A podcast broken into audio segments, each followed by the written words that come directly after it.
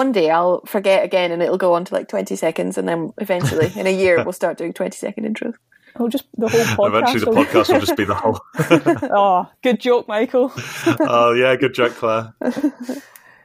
Um, so uh, Claire, yeah, explain yourself. I uh, I picked the film this week. Um, Requiem for a Dream. Re- Requiem for a Dream. I feel like we shouldn't say that just in case anyone else accidentally watches it. Um, yeah. Because, yeah, sorry guys. Should we just call it the film? The film. the yeah. film. Um, It'd be like the Scottish play. I need to stop picking films just based on them like showing up in books or newspaper articles and then not finding anything out about them because Jesus. Sorry. So, what did everyone think of it? Oh, it was a tough watch. Bloody hell! I haven't I haven't found a film that that distressing for a while. Yeah. Uh, but I think that might be because it was well done. I think it was a good film. I disagree. Okay. Um, well, I'm torn. I don't know how I feel about it to be honest, because I absolutely loathed almost every second of it. Not because of the way, not because of the story, but just the way it was directed and cut together and things like that. And I, Oh. I loathed it. I couldn't stand every close up or jump cut or juxtaposition. I was like, this is so jarring, and you're doing it on purpose, and I hate you for it. yep. Um, Okay. I, I, it might have been a good film. I don't know. It's hard for me to judge that objectively when I hated it so much. Wow. I think if you hate it, that makes it bad. I think that counts as judging whether it's a good film or not. It's a bit like you with Uncut Gems when you felt like they were purposefully trying to jar you. Yep. Yeah. Well, so they were purposely trying to make it distressing. You mean? Yes, Yeah. which I get. Like, and again, I'm not. I'm not convinced that it was a bad film. I think it was a good film, and I think it did uh, the whole addiction thing quite well. But we'll get into that, I suppose. So, Okay. but not a fan. Not a fan. Interesting. don't think- Fernando. Well, I had seen this movie before. Um, Oh. we uh, and as in I watched it. As in they made us watch it at school for some reason. And What? Yes, Oh my God. Uh, Is that kindergarten or? I think it must have been probably around twelve years old. What? Uh, yes.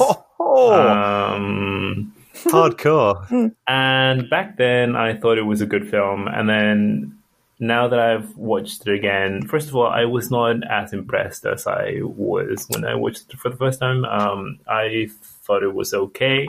But then all the time I was questioning who made the decision of showing us this film when we were so young. Uh, Yeah. a reasonable question. um, but overall, I thought it was mm, interesting. Yes, I, as in, I would give it a thumbs up. Okay. Okay. Where the hell do we go And from Claire. here? Oh yeah, Claire, tell us. Um, so I, I think I found it less distressing than Michael. He, um, You find me really distressing. yeah, exactly.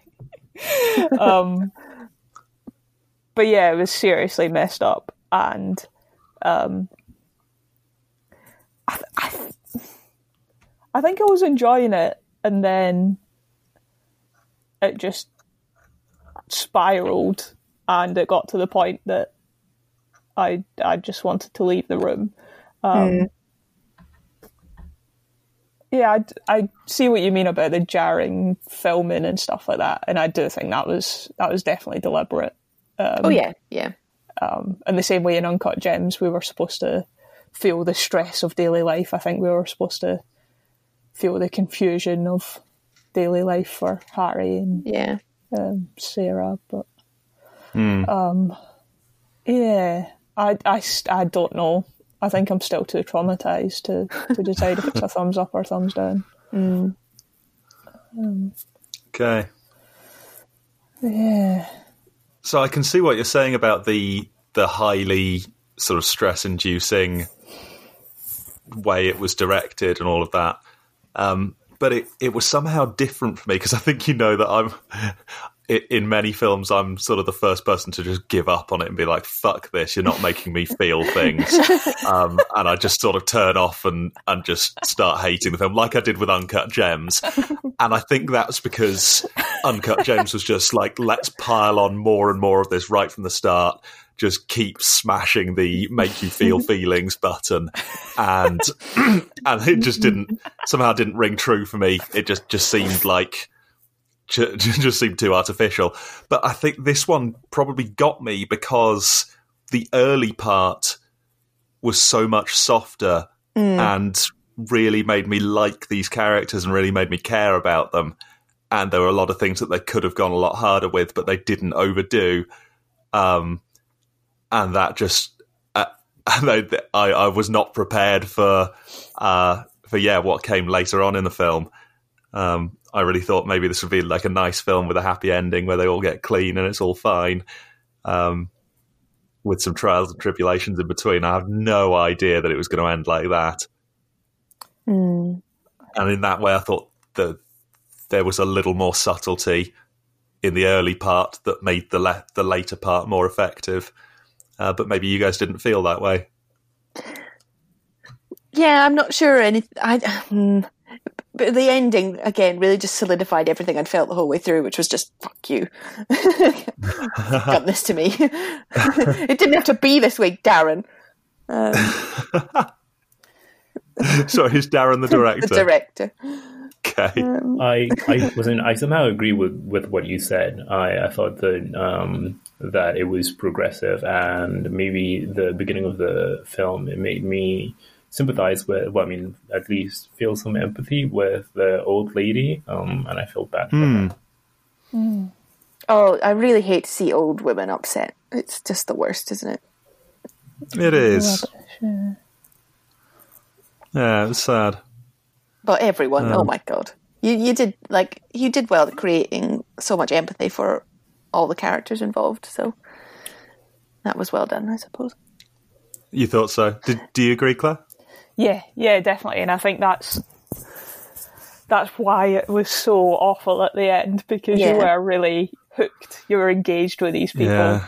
and I, like, I obviously I don't know, but I feel like that's that's maybe how addiction works to some extent.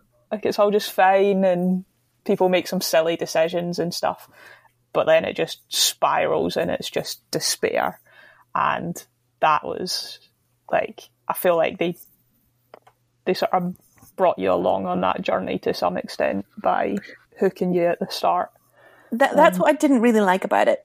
Okay. Um, because, yes, I think that is very true for some people and sometimes and can happen often, always. But it's also like just one of the tropes about addiction. I think you think it just destroys your entire life and you're left with absolutely nothing, um, which is just not how addiction works, actually. It's more like the beginning, where it's everyday sort of highs and lows and just Okay. you know normal rhythms of life and things like that. So I, I didn't know if it was trying to moralize, and I think it was because all the characters ended up with nothing, Yeah, I think Um, it definitely was. Which I just find stigmatizing. Um, Okay, yeah. Yeah, it was definitely a, a moralistic, uh, what a cautionary tale, wasn't Yeah. it? And there was no sense of, but maybe it will be all right, or yeah, there's no no subtlety. You mean? Yeah, yeah, just that kind of like the age-old narrative of addiction, which is that it will destroy your entire life. Yeah. Okay. Well, this Uh, so film. I'm sorry. Go on. Uh, well, this film made me also think of um, a film that I watched much later called Behind the Candelabra. Do you have you heard of that film?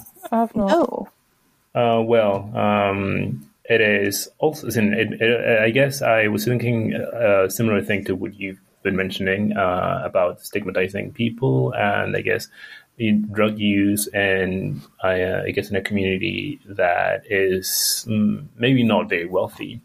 And behind the candelabra is perhaps the opposite, where it speaks about. Um, uh, addiction drug it's an it's a case of uh, uh, something that happened in real life um, in probably Hollywood or Las Vegas to a person that went by the stage name of Liberace and he, it was it was basically the same thing, uh, uh, a drug addiction and how he lost everything because of drugs.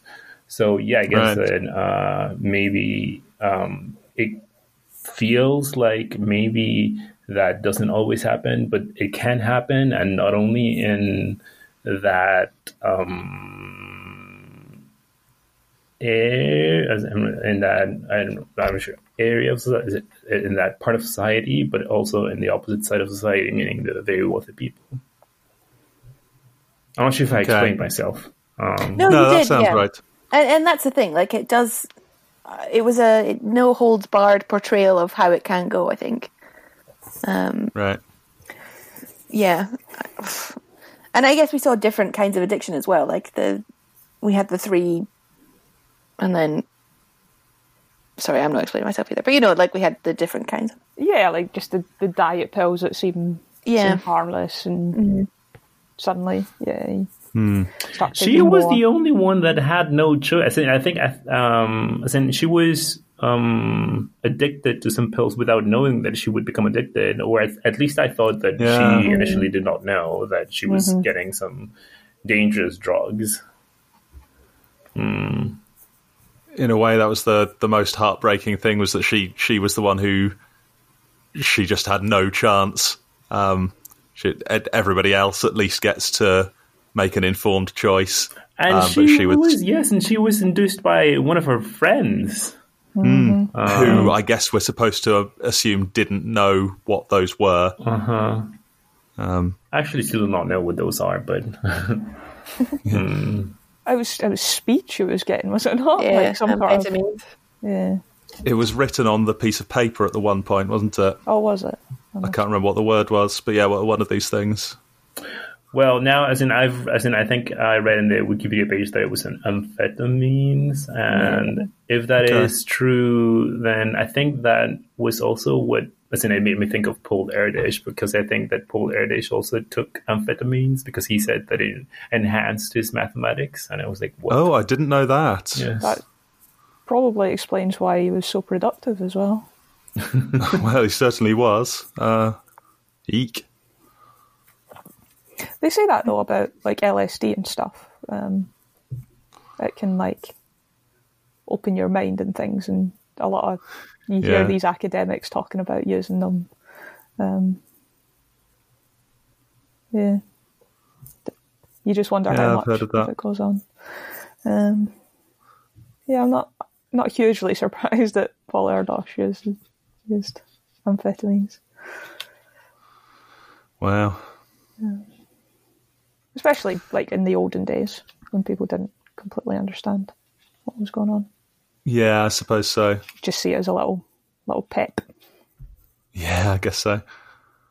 Wow, that's tough. Hmm. Um. So I get. I've got a, I suppose, a question for Laura because that this is interesting. What you're saying that this, this is not a fair representation of of the the usual course of addiction. Ye- Yeah, maybe not a complete represent. Yeah, yeah. No, I would. Mm. Yeah, exactly. what what would be I guess a more balanced ending to the film that hmm. that would represent addiction better. Maybe if they'd just shown the a slightly given twenty more minutes where life goes back to some semblance of normality. Yeah. You know, we've not ended their lives haven't ended. Like it will go back to their normal. Yeah. Hmm. Um, so I don't mean recovery, I don't mean anything like that, or, um, but you know, just they all end up in the fetal position in horrible circumstances. Yeah. Um, Oh, yeah. so But I so understand maybe why like they didn't because it doesn't make narrative sense. I don't know. I think that could have been an interesting, an interesting way to go on. Yeah. Um, like if, if the Irishman had finished with him killing Jimmy Hoffa, Mm. um, it it was really interesting to see what happened later in his life and, and tell a more complete story. So could could they have had a a ten minute segment at the end that it just says one year later, and we see what's happening to the guy in prison. We see how uh, Harry's getting on without his arm. Yeah, Um, yeah, Well, then, as in, some, um, trying to think along those lines, and um, if we were to try and imagine um, what happened with their lives, um, as in, what, yeah, what happened afterwards, um, it would appear that at least three of the four characters, as in, are actually and would be living a fairly normal life. And I guess the just the continuation without um, any drugs. For example, the person that was in jail probably was also not getting any drugs, and he would be in jail, but having a normal life as a prisoner. And then the other the, the, the, other man who lost his uh, arm potentially would also not do any more drugs because he lost an arm. And the well, old lady, um, the old lady is just in a facility and it's been taken care of. Uh, so probably the only other person that potentially could continue doing drugs and some other things is um, Marion because she mm, might continue doing that to get some more money. Uh, I do not know. Hmm. Uh, so I guess that if you try and imagine what happens uh, afterwards, um, at least you get the sense that the trajectory is, as Laura says, going back to some kind of relative normality. I do not know. I'm not sure. I know a lot of people who had amputations and still used drugs in fact, would inject into the like softer skin on the amputation because it was oh. easier. So that was pretty realistic when he was injecting into his wound. Really? Yeah. yeah. Oh man. I mean, why? Was, oh. I'm not sure I understood why why he didn't find somewhere else to inject. Well, if you have to find a vein, there's a high chance that you'll like either destroy the needle if you miss, or you just won't be able to find a vein because by that point your veins are oh. just destroyed. Oh. So it's just an easy place that he knows he can inject. Get straight into the blood. Yeah. Mm-hmm. Oh, yeah. Okay. Mm. That was really bad. Yeah, that was horrible. Hmm.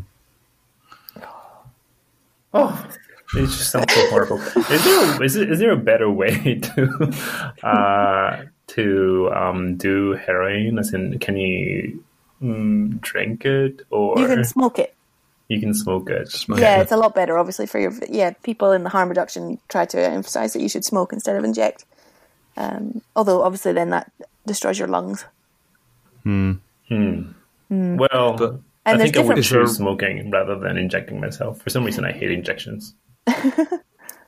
it's not as eco- economically efficient. Oh, you lose a lot more of it, do you? You lose some of it, and it's not as hard hitting either. It doesn't because it's not direct into the bloodstream. Yeah. I see. Yeah. Got to get through your metabolism. Horrible. Jeez.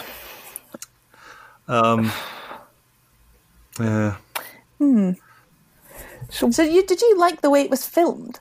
because I think that was my main problem with it was just the filming. I, might have, I would have liked it. I think if I hadn't just every so often be like, oh, I hate close-ups of people's mouths drinking. I really did like the way it was filmed. Okay.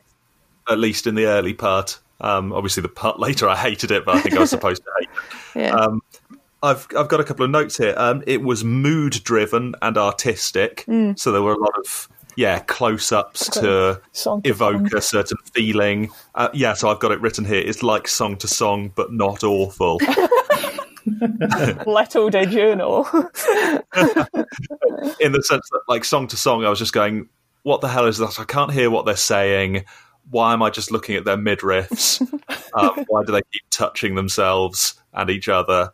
What, what is all of this? But but this, it was like it was a close up that made me you, you got a sense of a sense of the rushes they were going through, and a sense of the lulls, mm. and a sense of the the boredom, and a sense of frustration and excitement, and all these different things that I think it caught it quite well, and it kept moving. And I think another a part of why I found it bearable was the dialogue was I want to say quite naturalistic.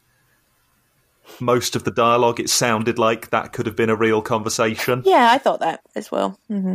And so that gave it a bit of reality that is often missing from some of the more artistic films, um, where they're kind of basically talking in poetry all the time. This this yeah felt more down to earth, and it, it meant that it was a, a more watchable film.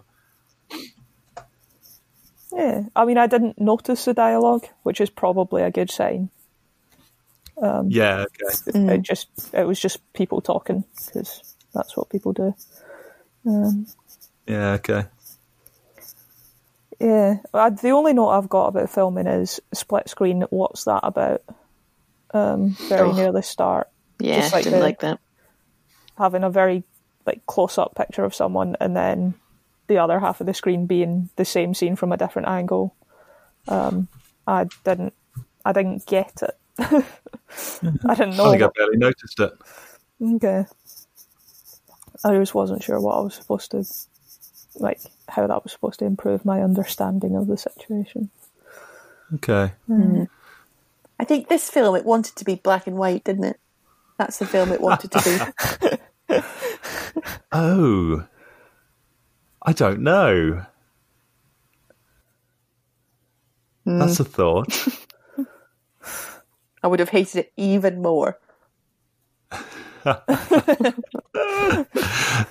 there's there's definitely a like I can see someone in a dark room working on it, like smoking a cigarette and wearing a beret and cutting frames out and that kind of thing. Uh, ooh, yeah. Did you think it was pretentious then? Uh, not pretentious, just heavily. I don't know. Uh, I don't know. Per, um, all films are curated, but it was trying hard, wasn't it? I think Okay. maybe I don't know. Uh, but I, on the one hand, it did. It did. It would have lost something if it hadn't done all that funny camera work. um, Because it really did make it very upsetting to watch and very dreamlike and very disturbing and jarring and things like that, which I think is probably quite an accurate representation of what it's like to do some drugs. Okay. Yeah, I guess what makes it uncomfortable is that maybe they were trying too hard on something that is uh, sad and that happens in real life, and that is perhaps not talking about fiction because maybe they were also trying to, as in the Count of Monte Cristo was trying too hard to be too cool, uh, but then because uh, because that is just something that doesn't, as in it's, it's it's not sad, then maybe we do not care about people trying too hard. Um, uh, but because this is just something unfortunate that happens to some people, then maybe we tend to not like it.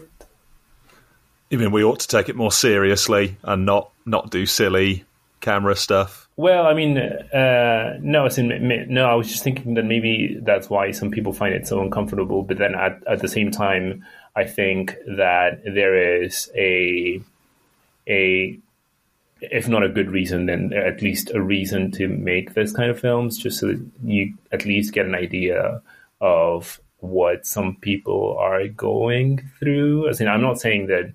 Uh, as in, as Laura says, that I'm not saying that this is exactly how it goes for everyone, but um, I mean, I don't have any. In, I don't, I don't have many experiences with, I guess, drugs, and I don't, I, I don't have. in, fact, I don't have anyone. I don't know anyone who um, um, has had these kind, this kind of experiences. Um, so I get, but it is something that happens, and it is a major problem in society, and so maybe it's good that there are some films so that you can at least get some vague idea of how it could be like. Mm-hmm. Mm-hmm. Yeah, I think it's it's worth trying to represent that experience.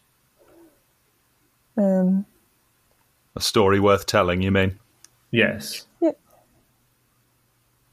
yeah, even like obviously you can't capture everything for everyone. You can't can't be everything to everyone, but I I think it's mm. the way it's moralized. Like I said mm-hmm. before, I don't. That's what I. I don't like. I think tracing these experiences is very important and worthwhile, and in some senses, it's a good film for that. But putting this very heavy moral overtone is where it goes a bit wrong for me. Yeah. The ending couldn't more clearly have said, "Don't do drugs, kids," could it? Um, so, did you use the word stigmatizing earlier? Yeah. Because it, it, when I was watching it, I was thinking this is good how they've portrayed these as real people, and you've seen why they're making the decisions that they are and stuff. And I, I was thinking it was quite sympathetic to the the people involved who who ended up as addicts. Um, but you you thought that it it made them less sympathetic somehow. Possibly. Again, I'm not sure because I watched it late last night and then I woke up at half past ten and I haven't really processed it yet. Yeah. Okay. But um, I think where it becomes stigmatizing is if you demonize addiction, you end up demonizing the people who have an addiction.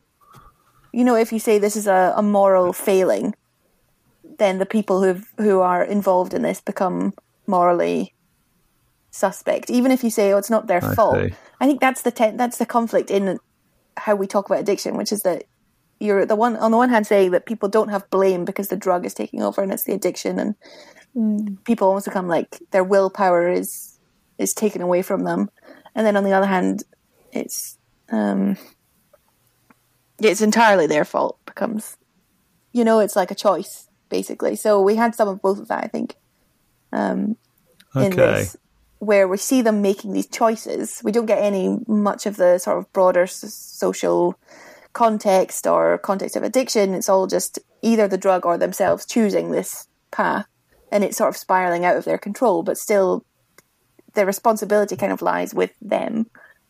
Um, does that make sense? Yeah, I think so.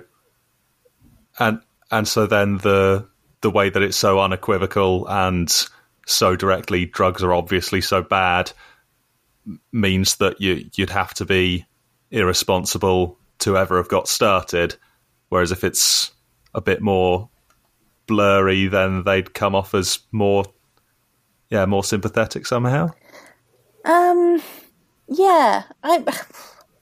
It's complicated, isn't it?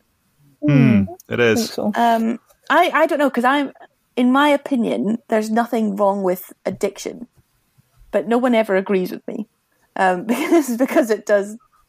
You can see the, the sort of havoc and despair. I and agree with you. that- Oh, good. Oh, I'm glad. Um, yeah, I think it's constructed to be this extremely morally, you know, horrendous. Sorry, I'm really not making any sense here, but I, th- I think it's it's we construct it that way, and over we can if we look back through history, we can see that it wasn't always constructed that way. It was just certain social and historical patterns that led it to be totally demonized, and that demonizes the people who use it, even though people have always used substances. Hmm. Does that make sense? I, I'm not sure what you mean when you say um, when you say that like addiction is not entirely a bad thing. But maybe you're saying addicts are not always bad people. No, I'm saying that addiction. There's nothing wrong with addiction. We just see it. as- Nothing wrong with addiction.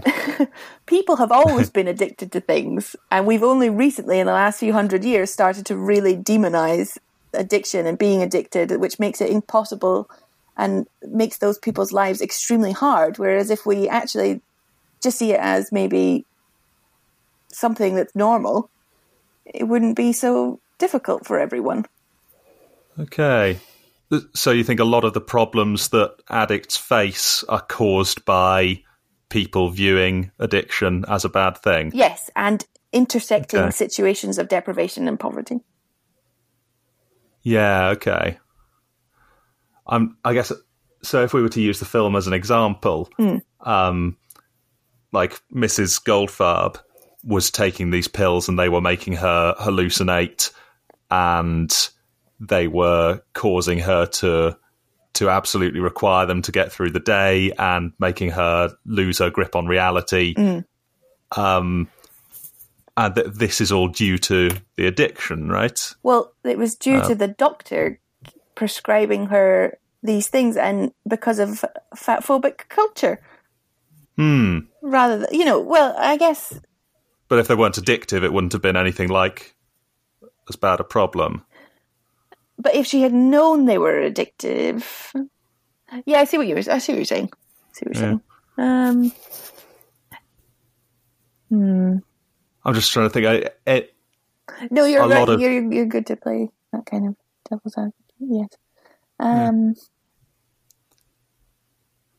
It seems like a, addiction certainly can't be a good thing. Um, I, I wouldn't the- say it was a good thing, but I think we construct it as this evil thing, whereas it is just Oh. something that happens. But that is that's a particular circumstance, I think, with her because Yeah. it's got so many other factors, like her being prescribed them without knowing that they were addictive. Um, I think the fact that also she lives alone, um, is clearly very lonely and desperate, which is also leading into the fact that she's the way she's using these pills is partly because of loneliness and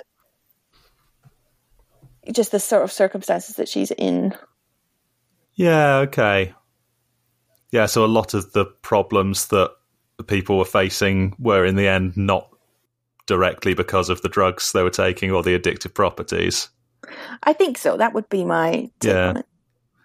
I can see that. Yeah, certainly we see like um for goodness sake if the the um what was the name of the black guy, Harry's best friend? Ty? Say again? Ty, I think. Yeah, Ty. Tyrone, I think his name. Yeah, Ty. Tyrone. Yeah, yeah. He um so in the end he he might yeah, maybe with a little help and with encouragement he he could easily have got clean. He wasn't so far gone. Um but he ended up yeah, being thrown into a, a prison and forced to do this awful work that he that that was it, his final uh, bad ending in the film was entirely uh, people made, wasn't it? That that was not the result of addiction at all, um, but a result of the way we respond to addiction. Uh, maybe that's an example. Yeah, I think that's a great example actually. That that was very much the kind of like structural racism and Mm. Yeah, things like that playing out. So, yeah. Um, Um, and but even the sorry, go. even um, oh, what was his name? Harry. Hmm. Um, I think because if you give people access to clean needles and harm reduction and things like that, you could really avoid those kind of like gangrene or wounds or things like that. But it's a combination, I think, of the healthcare infrastructure and desperation and again, it's deprivation and poverty and things like that which drive people to reuse needles and so this has become I'm going against moralizing, but I'm moralizing now and I'm like um yeah, so but you're moralizing for non-moralization, aren't you? yeah. So that's where you could like totally blame addiction and his drug use on him losing his arm, but there were so many other things to look at that were kind of obscured. Okay. And so maybe these kinds of addictions wouldn't wouldn't be so bad. I still can't can't quite. Yeah, I'm I'm coming over to what you're saying to some extent. I can't. I don't think I could quite go as far as to say that addiction isn't a bad thing Mm. because it it does take away people's ability to make decisions for themselves, and it it prompts people to do things that they never would dream of doing if they had their own willpower. Um, Mm, well, mm, okay. right? I mean, there- there's no way, uh, there's no way Marion would have been doing the things she was doing towards the end there. There's no way she wanted to do those or would have done them for any reason other than because she was desperately addicted to this drug. And that was the only way of getting hold of that drug. If, Oh, right, she, but the only way, the only reason she had to do that was because of the context that she was living in. uh, yeah, But I, I that's true. like I do realize like I think addiction is more of a symptom of these just horrible society sort of things that happen. Um, God, I hope no one ever listens to this from my professional life because it's just verbal diarrhea. I'm so sorry. Um, well, we're just uh, we're we're not under oath here, are we? This is this is a creative, free thinking environment. yeah. Um, that was the but- patriarchy. That's what I'm trying to say. There's, there's deeply like just in the way that Tyrone's ending kind of like highlighted these deeply systemically racist sort of prison policies and things like that. Her ending was very much Yeah. about like the way it particularly affects women, but I wouldn't say it was her uh, addiction necessarily. It was just a combination of these other things like vulnerability and poverty and deprivation that engineered these circumstances where these predatory men were able to prey on her like that. So yes, addiction was a factor, Hmm. but I don't think it was the driving factor because we saw before that she was able to maintain that kind of happy some moments of joy, even though it was laced with all this frustration. But I think the frustration came from the fact that it's been so demonized. It was so it was illegal. It was marginalized. All these different things. I don't know. Maybe. Yeah, again, I can I can see what you what you mean. A lot of the bad stuff in her story towards the end Mm. was just people doing and saying bad stuff. Um, yeah, Fernando, what but do you? then in the end, oh, sorry. yeah, what on, do you think? No, no, that was that was about all I had to say. Oh, um, well, um, when I said that I agree with you is because I do. I agree that there is nothing wrong with uh, addiction because I don't believe in right or wrong. So addiction is just addiction, and that is a thing that happens in the universe. And as with any other thing that happens in the universe, it just happens. Uh, however, um, when put into the context of, I guess, humans and society, and that we like to label things uh, right and wrong, I guess, um, I do believe that there are things wrong with addiction um, because um, I don't know. I guess that because of the because in, whatever the context is, doing drugs is harming your own body, and it probably shortens your life because you're doing you're doing something to your body that your body is not meant to be experiencing. Not necessarily. Um, uh, sorry. Not necessarily. Well, maybe. Um, All right, maybe. I, Okay. Sorry, I'm thinking of. Um, Um, oh, go on, go on. yes. Sorry, d- so doing heroin is bad for your body, right? I, Well, I believe it is. alcohol's bad for your body. Yeah, the alcohol is also bad for your body. Yes. Also, Uh, and smoking, yes. yeah, okay. and drinking coffee is uh, apparently also bad for your body. um, um, um, what was I going to say? And also, um, because of the way that it has been dealt with in society, it is also somehow correlated with violence and crime, um, which again is just something that happens in the universe. It's just that I wish it did not happen.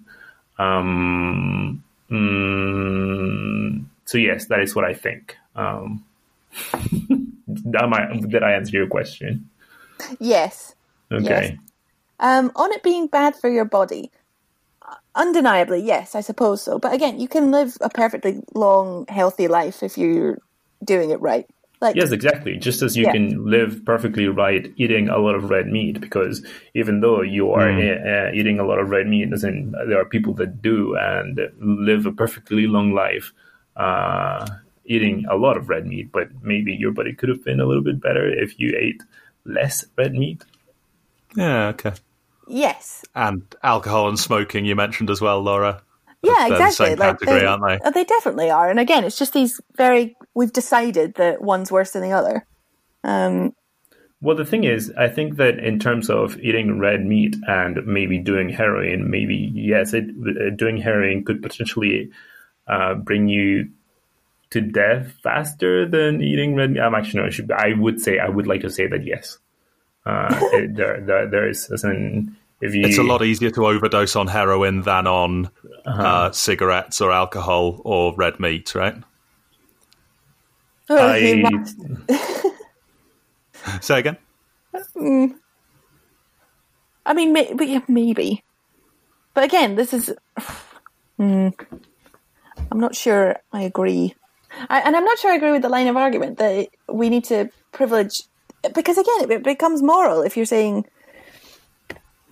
we need to strive for the perfect life. This is the same, same kind of thing that's used to justify oppressing fat people. I don't think that we have to strive for the perfect life. I think that everyone can and can do whatever they want with their lives. No, I agree. but, uh, but also, you said this is one of the bad things about addiction, which is that it leads people to be unhealthy and live shorter lives. But Well, that's the the thing- kind of again- logic. Uh-huh, I, I, I, again, I, again, that ultimately, I don't think that it is a bad thing. It's just think, something that happens. But because we live in a society, and because I guess it is the government's aim to give, ev- as in at least m- most, well, at least the aim should be to give everyone uh, a, a good life, whatever that may mean. Uh, probably doing drugs is not a good idea.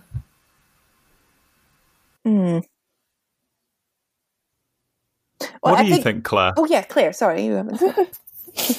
Sorry, I'm, I'm having a nice time just listening to everyone. um, I I think addiction's harmful. I think to say that like addiction's a, a bad thing just because it's been around forever. Um, I think any anything that clouds your judgment and makes you make irrational decisions um, is is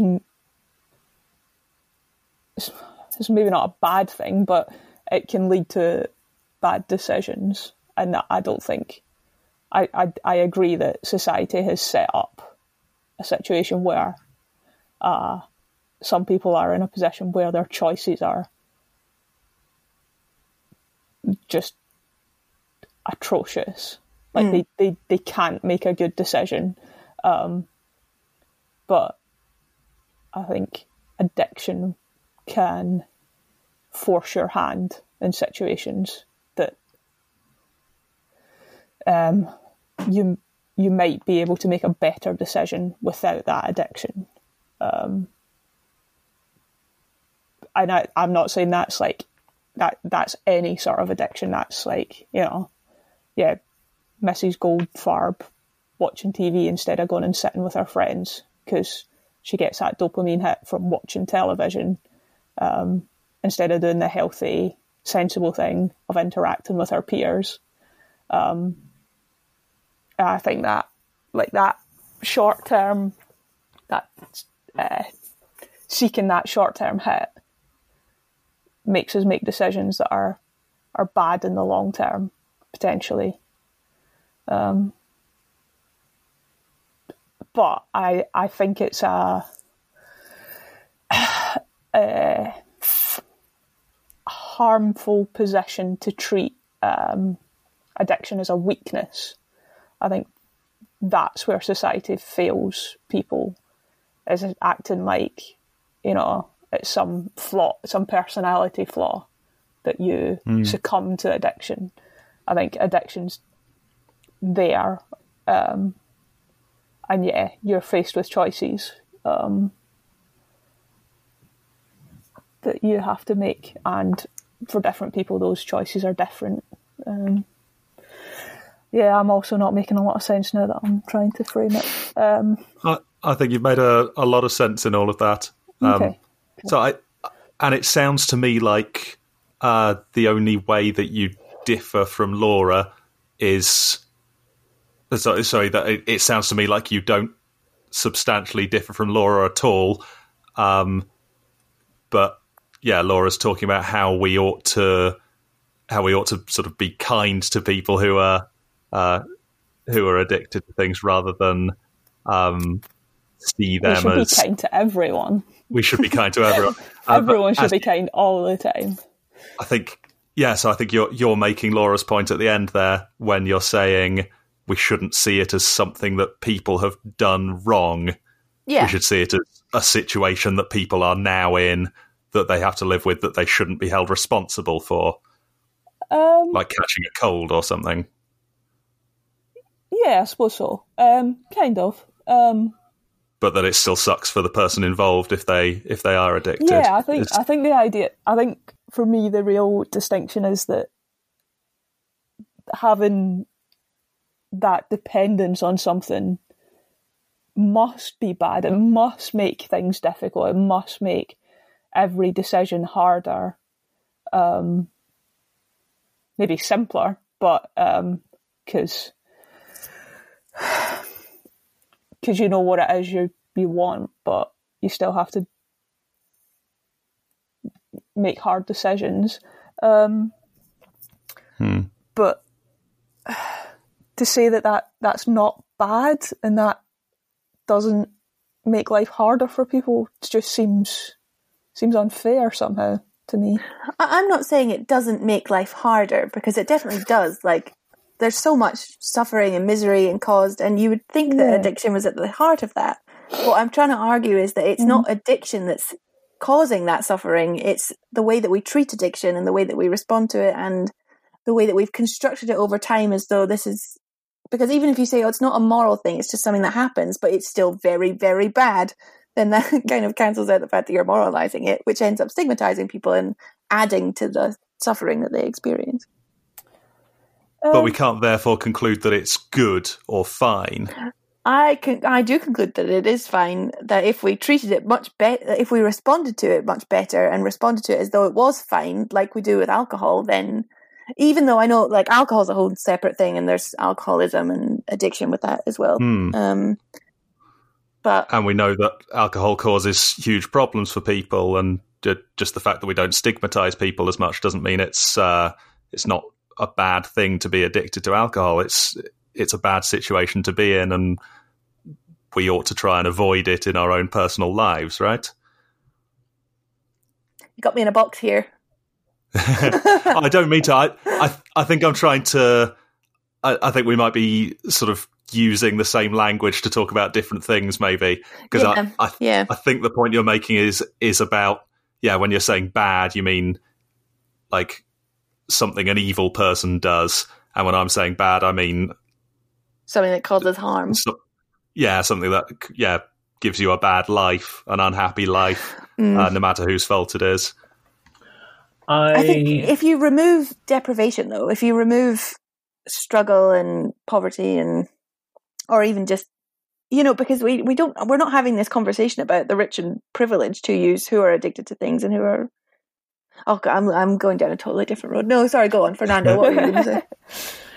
Well, I had two questions. Um, uh, one of them is related to something that you said, um, and this I'm not saying uh, to challenge any point. It's just because probably out of um, out of us four, I'm the the person that knows the least about uh, uh, drugs and what what their effect on their, our bodies are. Um, I'll have you know then- I know less than you. well, I mean, I, that is perhaps less informed. Um, and uh, you said that I, can't remember exactly what was in the precise words that you said, but I think that you mentioned that addiction does not cause the, I think, something bad. And then I I remember reading that um, the drugs that you use actually are so correlated to depression that I guess that at some point you could somehow say that um, drug use causes depression. And I'm not sure if being depressed is how people actually want to live. Um, uh, which perhaps would make me think that doing drugs is perhaps bad. And the other thing that I wanted to ask is, does anyone know uh, why was the lady treated, the old lady treated with electroshocks? Then is is that actually uh, a way in which you can treat drug addiction? And what is the logic behind it? I guess. I was wondering about that. So I don't think we do it anymore, hopefully. Okay. But I I believe that it is just it's it's sort of like trying to reset your brain in a way. So the idea is like you you do you want these like you want that uh, trigger to make you feel better. Um, in the way addiction works chemically. Um, and that somehow if you like overload all the neurons in your brain, they will redirect and those pathways will get like flooded or um, you won't rely on it anymore.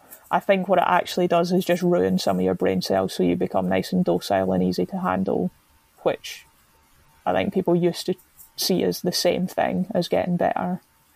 Um, is my very crude understanding of it. But that is a treatment that is no longer acceptable.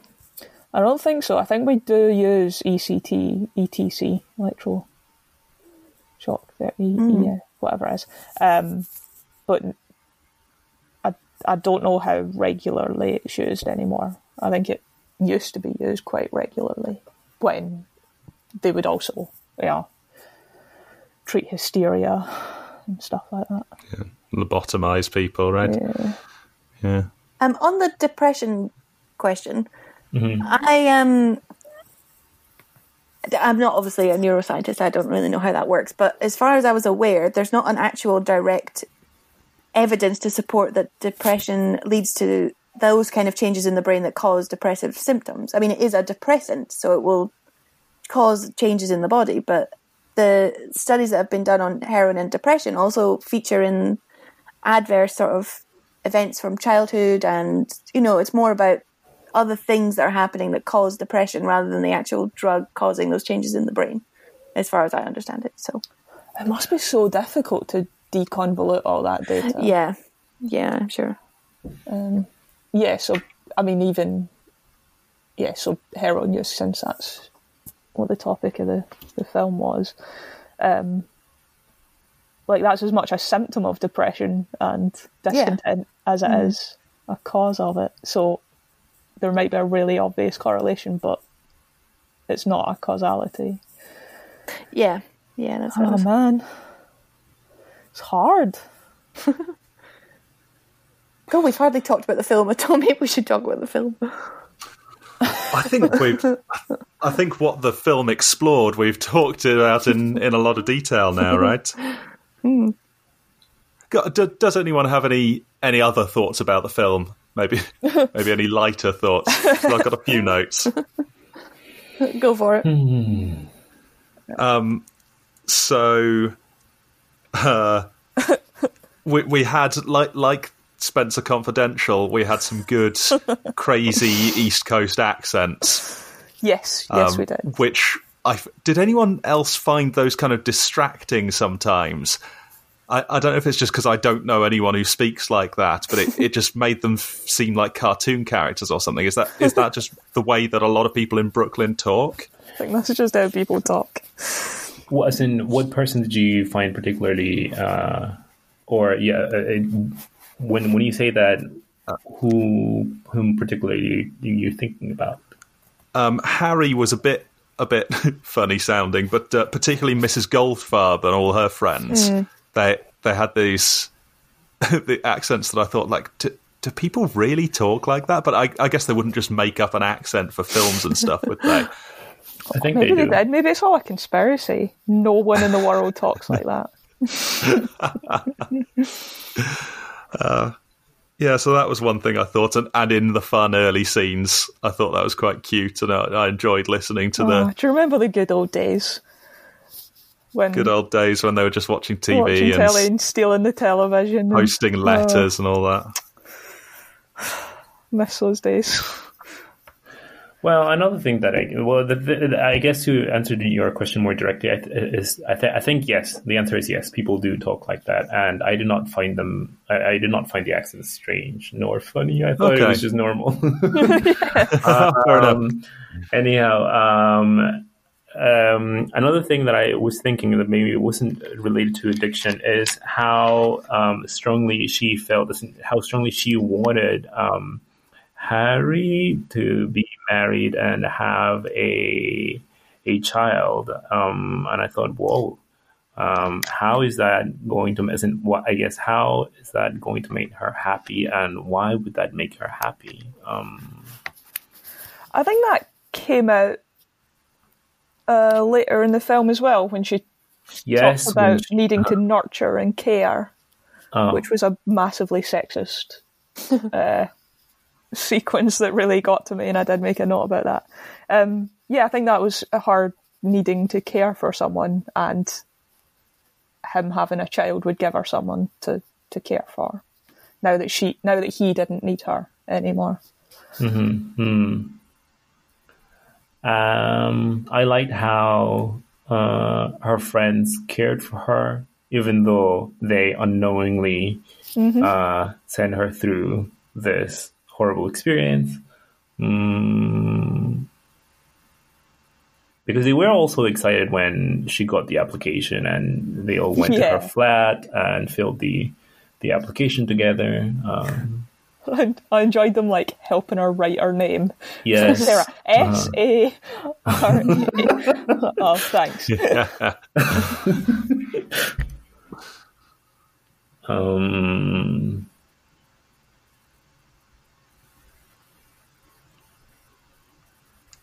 I think that Harry's mother would have been perhaps totally fine without that massive TV set. Uh, she seemed happy enough with her, her normal TV set, didn't yes, she? uh-huh.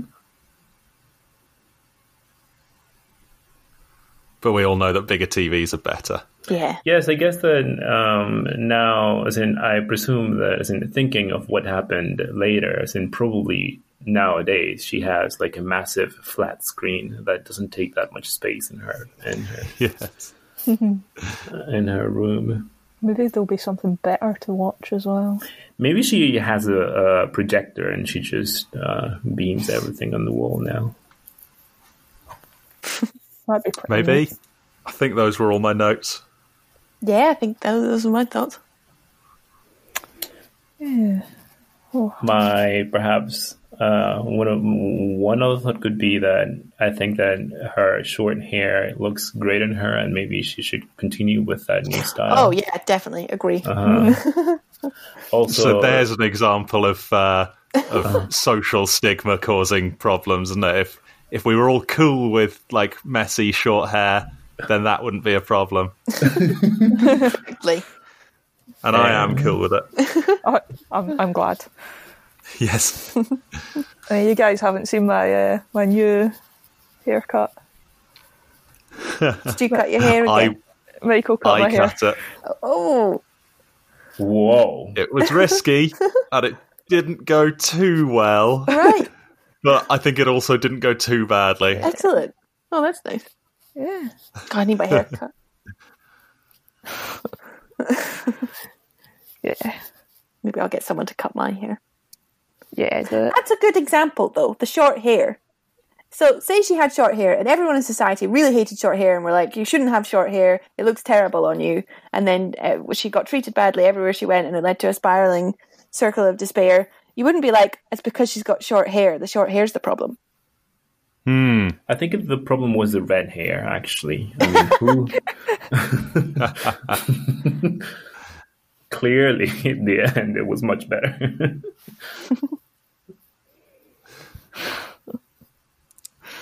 Uh, but if it was like every time she cut her hair, there was a small chance she'd die, um, or it you know caused her heart to race at five times the normal rate for two hours or something like that, then then that would be uh, a good practical reason not to cut her hair so short, right?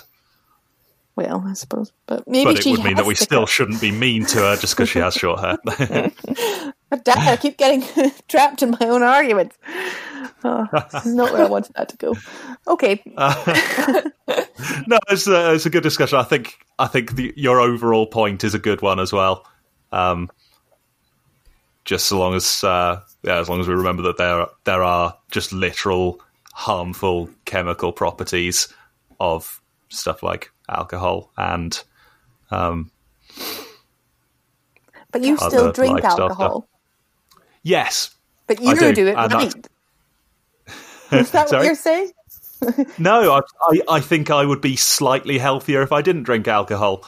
Um, and I hope no one will judge me too harshly. And I'm glad um, that I can enjoy that little vice uh, without it going too far. But also, I'm I am genuinely mindful that I shouldn't overdo it because otherwise I could build up a serious reliance on it, and that could harm me in a a more serious way. All right, fair enough. I give up. again, I don't, I, I don't think I've won a victory over you or anything. I, I, um, but I think we, yeah, we, we maybe uh, agree on on your core point. yeah, I, I fully accept that um, any understanding I have of addiction is uh, pales in comparison. Because Yes, I have never met or spoken to in any real terms anyone or indeed completed a PhD on the subject. yeah, for example. um, so yeah, any any understanding I have is based on watching films like this and uh, what little I can glean from conversations with my expert friend. Excellent. I would just like to say that I liked Harry. I thought he was Oh, me too. such Yeah. a likable character. And he was so smart and so ambitious.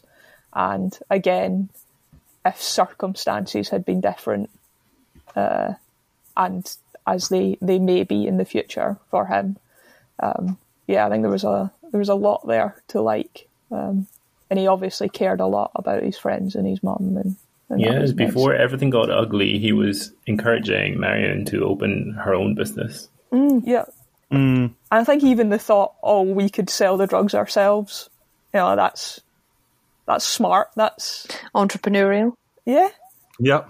yeah. He's he's he's he's seen a problem. He's found a solution. Um, it didn't go to plan, but yeah, plenty of plenty of new businesses go bankrupt in the first year um, because of spiraling costs. Uh, Yeah, I just I, I found him very very likable.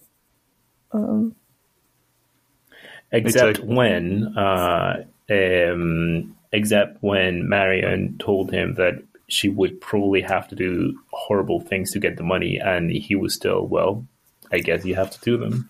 Yeah, that was pretty awful. I think that was after things had started going wrong, right? And he was he was not not acting how he was in, earlier in the film. Mm-hmm. Nor was she. Yeah, he was he was desperate as she was. Yeah. They were a sweet couple as well. Again, early on. Yeah. Um, ah. I think those were all my thoughts. Yeah. Yeah, I think I'm good. I never Good. want to see it ever again. Yep. No, I, I, I don't think I'm going to watch that one. Well, I thought that I was not going to watch it ever again, but then I did. Uh, I do feel very guilty for exposing everyone to that. 'cause that was not my intention. I'm glad you did because I think it was a film that was worth watching. Yeah. Uh, I don't know. and maybe I'll understand all the cultural references and all the crazy novels you read.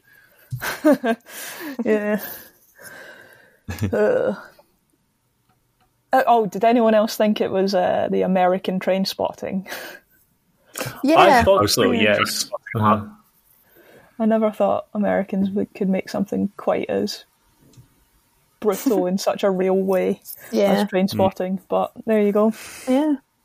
So, Laura, would would Trainspotting be an example of a film that was a bit more rounded and showed a, a more broad, like impression of what what heroin addiction is like? I haven't watched it in quite a long time, but I can't remember what happened. What happens? I mean, I know they've got all the gritty, horrible stuff about their actual addiction, and then he stops using.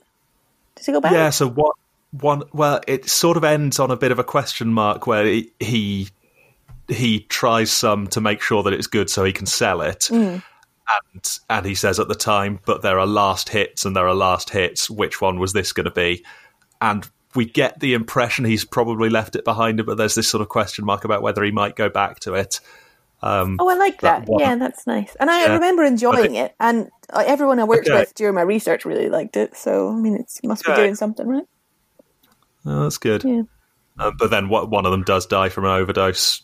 Which again, I don't have a problem with because it is Film, yeah. quite realistic. Um, Yeah, but there were yeah there were different different aspects of it. Different people had different conclusions to it. Uh, it's maybe a bit more hopeful. has anybody seen Trainspotting 2? Yes. Yeah. I found it delightful. What? Oh, good. I really enjoyed it. I love Robert Carlyle. I'm not sure if delightful would be the word I'd use. I thought it was a good film. Not not quite the seminal first film, um, but a, a good footnote. I thought Yeah. Yeah, I'd ten say years that. later. Shall I play the music? I'm ready. I'm also ready.